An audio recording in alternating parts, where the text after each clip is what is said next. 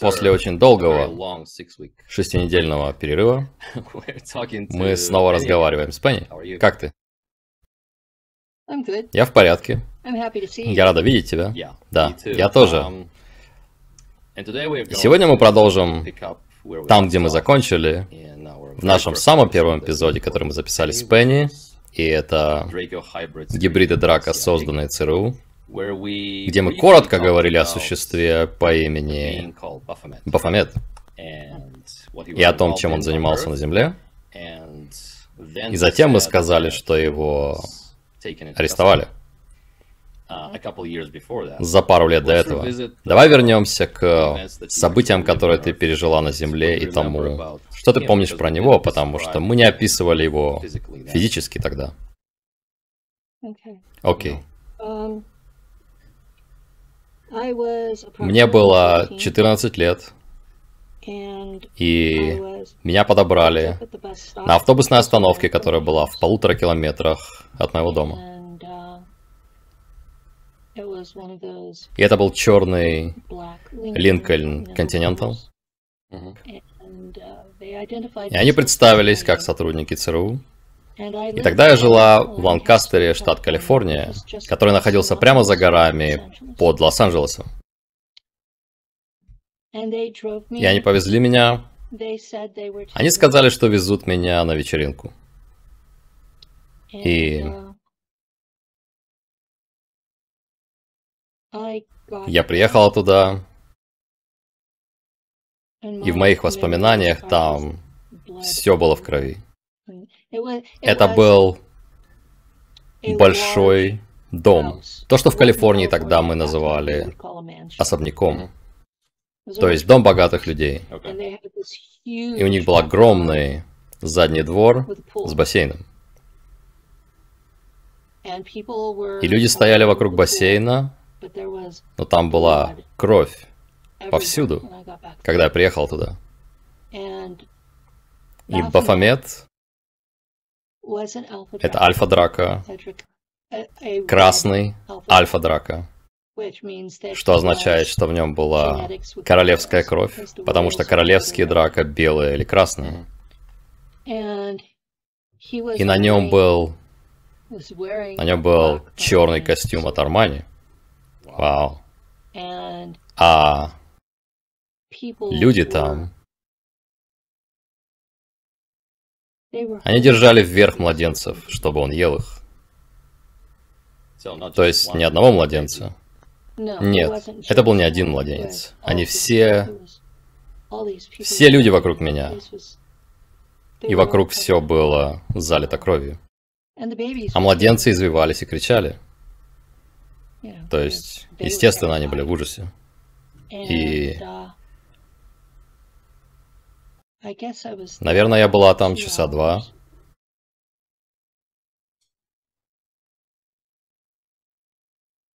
И мужчины, которые привезли меня, отвели меня в ванную, чтобы я приняла душ, смыла кровь. Они почистили мою одежду, пока я была в душе. А потом отвезли домой. И по пути домой они сказали, что они видели отчет о моем создании, так они это назвали.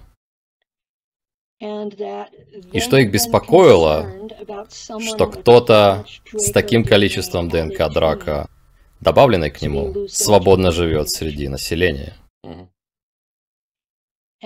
И что это была проверка, чтобы посмотреть, сменю ли я форму. И что если бы я сделала это, они бы убили меня на месте. И это была моя первая угроза жизни от ЦРУ, которую я помню. И это было примерно в 1969-м. 70-м. Это было примерно в 70-м. Я прожила в Ланкастере всего год. Так что я знаю, что это было тогда.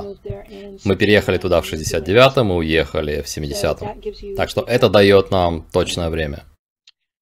Да, и мои родители были просто в ярости, что я умудрилась потеряться по пути с остановки, когда это была прямая дорога до нашего дома. Они были просто в ярости, потому что эти ребята высадили меня прямо возле дома и исчезли, оставив меня наедине с отцом, который был фриком контроля. Так что... Нет, я не изменила форму. Я по-прежнему не меняю форму. Мои глаза меняют цвет. Они зеленые, когда я просыпаюсь утром, и серые, когда я иду спать. Но это связано с уровнем энергии. У меня нет вертикальных зрачков, и я не выращиваю чешую внезапно и тому подобное. Иначе я была бы мертва, и ты бы никогда не узнал меня. Ты можешь описать Бафомета? Ты сказала, что на нем был костюм. Какого он был размера? Бафомет был небольшого размера для драка. Окей. Он был примерно 3,5 метра ростом. Но он был... То есть он был больше, чем в 2 раза выше меня. Очень плотный, мускулистый. Он не был похож на человека. Он выглядел как... Он выглядел как дракон в костюме. То есть на нем был такой большой костюм? На нем был большой костюм, который подходил ему и был сделан для него. Его крылья торчали сзади, его хвост торчал сзади. И он был одет в этот костюм. И он был дизайнерским и хорошо сидел на нем. Ты узнала кого-нибудь из людей, кто был там? Нет. Я не очень... Я никогда не интересовалась знаменитостями. Если там и были знаменитости, я бы все равно их не узнала. Мы не ходили в кино, моя семья не следила за жизнью звезд. У нас был телевизор, но нам разрешали смотреть его только 1-2 часа в день. Ты помнишь еще что-нибудь про Бафомета? Что-то, что запомнилось, возможно? Что он делал там? Он вел себя, как будто он бог, и как будто все это было ради него, что это было нормальное поведение людей перед его лицом, и ожидаемо ему это нравилось. И он подбадривал всеобщее веселье, и он был единственным драко, который был там. И там было... Весь задний двор был заполнен людьми. Я бы даже не стал гадать, сколько их было. Но почти все стояли вплотную, кроме людей в бассейне. И не было официального ритуала, который я видела. Он мог пройти до моего приезда, чтобы вызвать его. И он, наверное, прибыл через портал. Я не имею понятия, потому что он был там, когда я приехала туда, и оставался, когда я уехала. Теперь... Боже, наверное, это было где-то в 2017-м. У меня был телепатический контакт с ним. И он знал, что я пыталась остановить то, что он делал. Я услышала этот низкий мужской голос у себя в голове, говорящий: «О, никто не бросал мне вызов веками, это будет весело».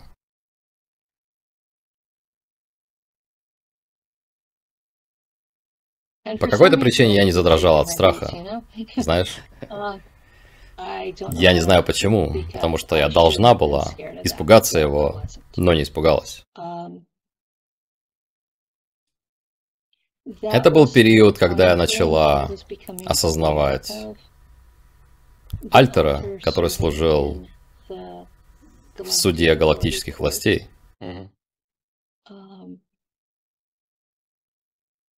Бывают моменты, когда я вижу ее мир через ее глаза. Я не думаю, что я влияю на ее действия, я думаю, что я только вижу и слышу, как свидетель происходящего.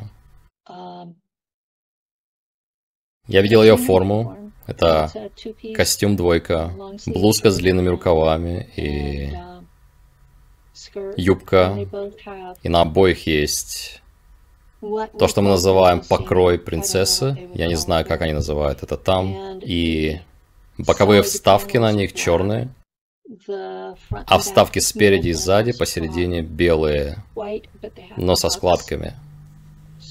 Издалека они выглядят как полосы, но на самом деле они вшиты в ткань.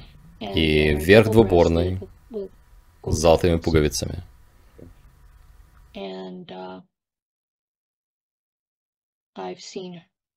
Я видела, как она надевает это, так что я знаю, что это ее форма. К ней идут маленькие белые ботинки по щиколотку. Я не помню, есть ли у нее какая-то фуражка. Но мой альтер там служит приставом. Я не знаю, есть ли такая функция в российских судах. Есть. Это очень простая должность служащего, то есть я небольшая шишка. Я считаюсь сотрудником судебной службы, и от меня ожидают определенных стандартов поведения для судебной службы. Но фактически моя работа — это следить за подсудимыми, передавать что-то от прокуроров и адвокатов судьям и выдавать повестки и ордеры на арест. Выдача ордеров на арест, наверное, единственная опасная часть этой работы, потому что не всем нравится быть арестованными. Но так как я сотрудник судебной службы, я присутствую на заседаниях или стою рядом со столом, где сидят судьи, и слышу все, что происходит. И это телепатически, поэтому я слышу это на английском. Поэтому я не знаю, как они называют все там. Я слышу это на английском. Теперь. Там 5 раз. Это называется Совет 5, из которых выбирают судей этого суда. Большинство из них — это разновидности серых. Один похож на высоких белых, но у него такое свечение вокруг, что делает его трудным для фотографирования. Я дала тебе изображение, которое взяла из книги КГБ. И книга КГБ по инопланетянам — это по-прежнему самый надежный источник об инопланетянах, что я видела. Так что вы большие молодцы. И она из 80-х примерно? Да, она из 70-х и 80-х. Боже мой. Да, это по-прежнему самый надежный источник, что я видела. И там самые ужасные снимки. О боже, они просто... Но это то, что у нас есть для описания этих существ. То есть 5 существ, ты говоришь, там 5 судей. И снимки, которые мы поместим сейчас на экран, это расы. Они так выглядят? Да, так они выглядят.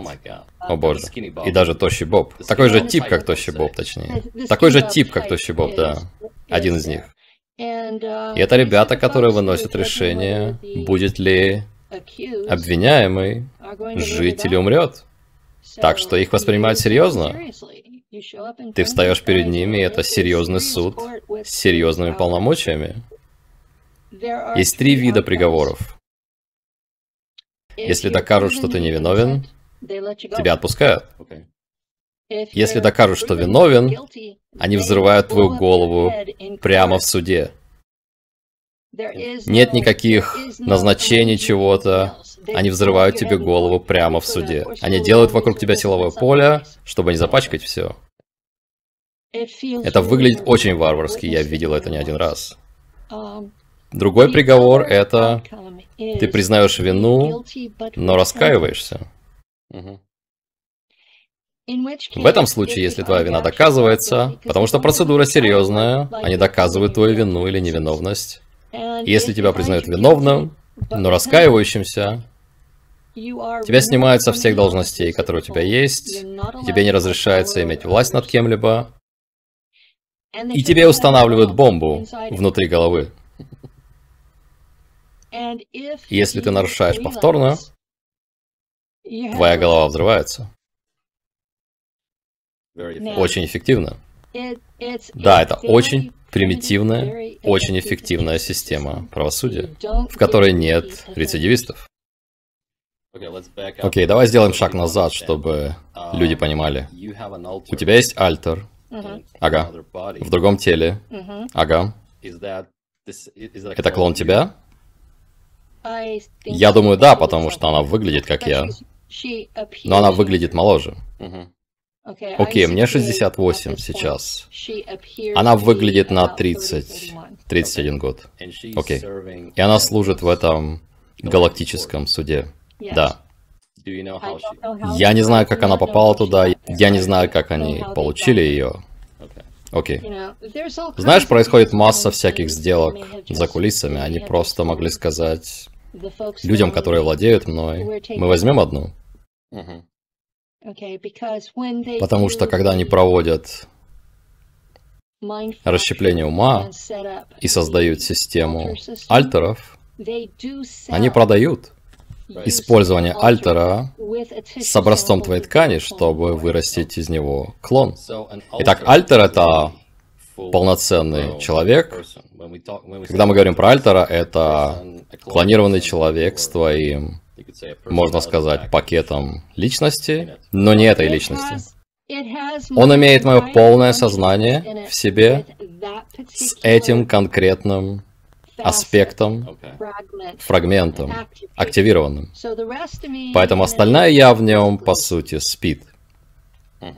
И на этот период, так как они помещают тебя в петлю, на этот период мое тело, мое физическое я находится в стазисе.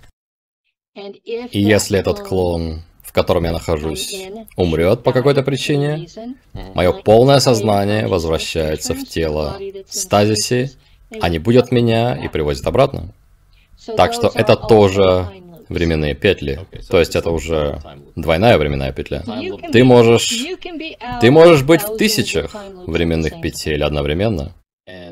И ты говоришь, что это все, у них есть, у всех этих копий тебя там, у них у всех есть твое полное сознание, которое не полностью присутствует там. У них у всех, они берут... Как можно отделить кусок души? И иметь один кусок здесь, другой там, а третий где-то еще. И иметь какую-то функциональность. Гораздо легче перенести все сознание и активировать ту часть, которая нужна. Я была в сознании, когда это делалось, и это очень удручает. Ты в своем теле, ты чувствуешь головокружение пару минут, а потом ты в каком-то другом теле смотришь на свое, и оно выглядит мертвым. И затем они вытаскивают тебя из резервуара, обмывают шлангом и активируют альтер, который им нужен. Вот откуда я знаю, что я там вся полностью, окей, потому что я была в сознании, в процессе. Им все равно, в сознании я или нет. То есть я как грузовик, им все равно. То есть тебя переносят в другое тело, и это клон, который они используют дальше. И иногда этот клон модифицирован, чтобы быть мужчиной, и иногда это женщина, иногда к нему что-то добавляют. Иногда сознание помещают в машину, и это... Когда мы говорим об альтере, этот альтер имеет конкретные технические спецификации, которых может не быть в этом теле. Да, окей. Итак, они переносят тебя, ты в полном сознании, это все еще ты, какой ты помнишь себя здесь, и затем они активируют другой, можно сказать, режим или канал в твоем сознании, верно? Фрактал, с конкретной функцией. У каждого из этих альтеров есть свой набор кодов. Чтобы активировать тебя, чтобы задать тебе задачу, чтобы ты дал отчет, сообщил начальству о том, что ты делал, Другой код, чтобы сообщить ведомству, которое считает, что владеет тобой, дать отчет им. Есть код Омега на случай, если ты понимаешь, что в опасности твоя организация, им все равно потеряют они тебя или нет. И код Омега доставил массу проблем с суперсолдатами. Это самоуничтожение? Это самоуничтожение, и ты также ликвидируешь всех, с кем ты мог общаться. Поэтому, когда это возникает, они убивают себя, убивают свою семью, они убивают терапевта, который работал с ними. Они идут и убивают массу людей. И это была большой проблемой с суперсолдатами. Когда мы, женщины, стали частью этого сообщества, мы сказали, это бред. Программу Омега можно победить. Но для этого нужно прекратить эту культуру мачо, которая бьет себя в грудь.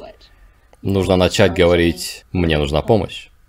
И затем помогать друг другу, вместо того, чтобы быть мудаком и говорить, да ты просто ноешь. Ладно, возвращаемся к суду. У них есть набор правил. Его название переводится как «главный» или «первый». И это настоящий свод правил. Это не просто одно короткое правило невмешательства, как в «Звездном пути». Это целый кодекс правил о том, как продвинутые расы взаимодействуют с примитивными расами. Я знаю, что движение New Age считает, что мы продвинутая раса, но это не так. Мы очень примитивная раса. Мы обезьяны с комплексами и страхами. Окей. Обезьяны, которые разговаривают, строят дома и занимаются земледелием. Итак. Да, я очень высокого мнения о своей расе, но я все равно не желаю ей смерти. Окей?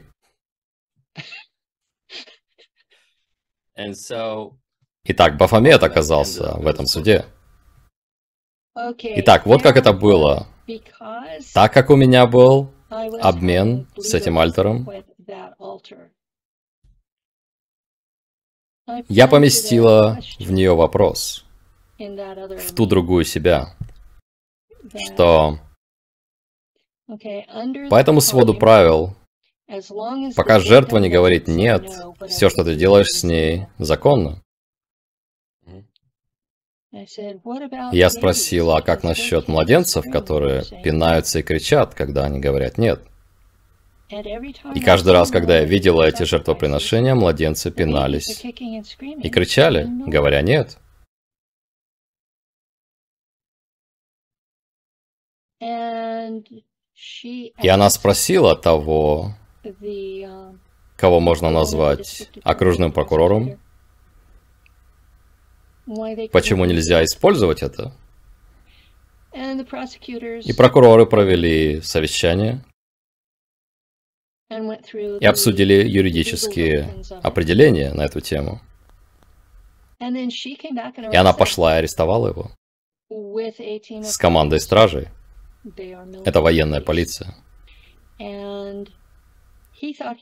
он думал, что у него все в порядке, что придраться не к чему, что юридически все было законно, ему нечего опасаться. Поэтому на слушании он сидел с надменным видом и неуважением к суду. А судьи применили эту доктрину, что доречевые дети в нетелепатическом обществе, таком как наше, говорят «нет», пинаясь и крича. Они приняли это. Так что всех взрослых, которых принесли ему в жертву, они не рассматривали. Всех подростков, которых принесли ему в жертву, они не рассматривали. Всех маленьких детей, которые могли биться головой в знак протеста, но никогда не говорили «нет», их не рассматривали. Мы прижали его на пинающихся младенцев. И он был в полнейшей ярости и злости. Он думал, что никакие обвинения против него не сработают. и они поместили его внутрь силового поля, взорвали ему голову, взяли его сознание и передали его владыкам кармы. Я не знаю, что они будут делать с ним, но их передали ему, и суд сказал, что он будет у них, пока не осознает свои ошибки. Но что же он делал? Он давал им мучить детей, чтобы производить адренохром. И он был адренохромозависимым. И он понял, что он может прийти на Землю, притвориться каким-то божеством, использовать свои пси-способности, которые гораздо сильнее любого человека, чтобы дать им то, что им нужно, в обмен на адренохром. И он не только получал свою дозу, но и продавал ее другим. Адренохром — это самый ценный наркотик в галактике. В космосе есть много рас, которые едва могут чувствовать какие-то эмоции. А с адренохромом они чувствуют страх. Они также умнее под ним. Тони Родригес рассказывал об этом, что когда они заставили его пить кровь человека, он был гораздо умнее, пока действие не прошло. Это правда. И во многом это как метамфетамин, только ты умнее. И для рас, которые ничего не чувствуют, он дает достаточный эффект, чтобы они могли чувствовать что-то под ним. Я считаю, что какой смысл быть в теле, если ты ничего не чувствуешь? Итак, то, что ты говоришь, это что существует правовая система, которая не очень хорошо прописана, судя по всему, или не была такой. У них была общая юрисдикция над тем, что происходит на Земле, но не достаточно доскональная, чтобы остановить реальные преступления, верно? Там есть... Окей. Дело в том, что называть настоящим преступлением. В этом вопрос для них. Я не знаю, как в России, но в Америке многие люди попускают и не говорят «нет». И пока ты не скажешь «нет», преступления нет по галактическому закону. Ты должен сказать «нет». И, кстати, если ты не говоришь «нет», считается, что ты сказал «да». Так же, как наши древние законы об изнасиловании. Если женщина не сказала «нет», она согласилась. В сознании она или нет, неважно. У нее может быть заклеен рот, но она не сказала «нет». Значит, все законно. Это не преступление. И это то, как работает их право. Итак, ты приходишь в этот мир, где все голосуют. Ты голосуешь за того, кто будет управлять твоей страной. Теперь, им не важно, подстроены ли выборы, или если у вас только один кандидат, или если оба кандидата коррумпированы, или если тот, кого выберут, окажется Джеком-потрошителем. Это не важно. Вы проголосовали. Это значит, что вы дали согласие подчиняться тому, кого объявили лидером. Очень простая физическая система. Очень простая. И она действует для всех 3D. Всех 3D планет в этой галактике. Они подпадают под те же правила. Так что это очень простая система. Теперь, если вы хотите что-то остановить, надо начать говорить «нет». Есть люди в оккультном сообществе, которые понимают, что нужно говорить «нет». Проблема в том, что мы имеем все авраамические религии, которые учат подчинению.